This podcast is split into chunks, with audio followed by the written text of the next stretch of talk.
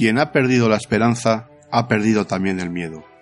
Tal es el significado de la palabra desesperado. Arthur Schopenhauer.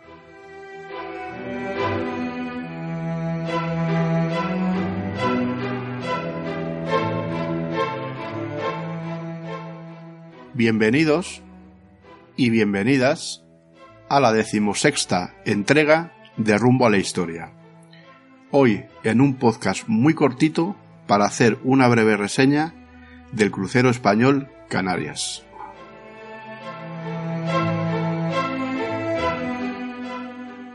El crucero pesado español Canarias fue el primero de dos unidades y el que daba nombre a su clase.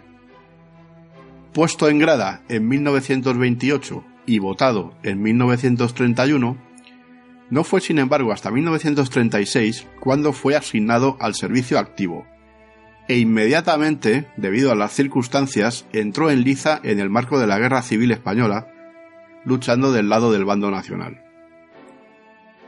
Su velocidad de 33 nudos, así como su abrumadora potencia de fuego y unidad, como la de su misma clase Baleares, fueran el azote de la Marina Republicana, otorgando inmediatamente el dominio del mar y del estratégico estrecho de Gibraltar a los nacionales.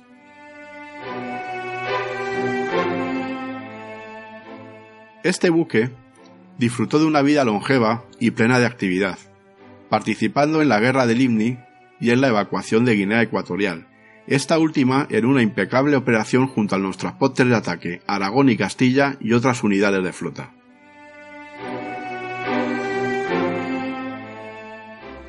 Fue el buque insignia durante 39 años en lo que sufrió no pocas modificaciones y puestas al día, hasta que fue dado definitivamente de baja el 17 de diciembre de 1975, siendo el último ejemplar activo de su clase en el mundo diseñado y construido según las especificaciones del Tratado Naval de Washington de 1922.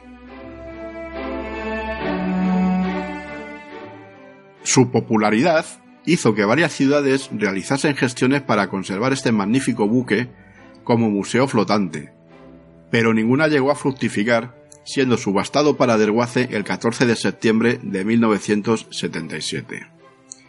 No obstante, para los amantes de la historia naval española, quedan algunos vestigios que pueden ser visitados actualmente. Una de las hélices se puede visitar en la ciudad de Santa Cruz de Tenerife. Uno de los cañones de 120 milímetros en las Palmas de Gran Canaria. La segunda torreta de proa de 203 milímetros se encuentra actualmente en la Escuela Naval Militar de Marín. El mobiliario de la Cámara del Almirante en la Escuela Naval Militar de Marín. Y por último, la campana del buque, el telémetro y la caña del timón en el Museo Naval del Ferrol. Las principales características de este magnífico buque eran las siguientes. Un desplazamiento estándar de 10.000 toneladas, con una eslora de 193 metros, manga de 19,52 metros un puntal de 12,57 metros y un calado de 6,51 metros. En cuanto a las medidas de protección, contaba con un blindaje de 50 milímetros a 110 milímetros en el cinturón blindado, en la cubierta entre 25 y 110 milímetros y en las torres un grosor contaba con un grosor de 25 milímetros. Entre el armamento se encontraban 8 cañones SECN de 203 milímetros de 4x2, 8 cañones de 120 milímetros a razón de 4 por banda y 12 tubos lanzatorpedos de 533 milímetros 6 por banda.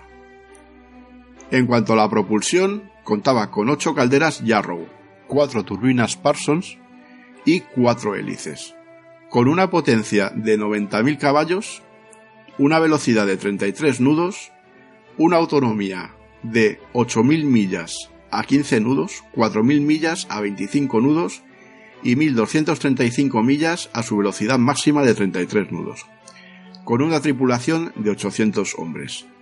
Finalmente, y como curiosidad, estaba previsto en el diseño original dos catapultas para lanzar hidroaviones que nunca fueron instaladas. Bien, pues esto ha sido todo por hoy. Muchas gracias por escucharnos y os recordamos los métodos de contacto. Por correo electrónico rumbohistoria@gmail.com, en Twitter rumbohistoria y en Facebook facebook.com barra rumbohistoria. Hasta la próxima.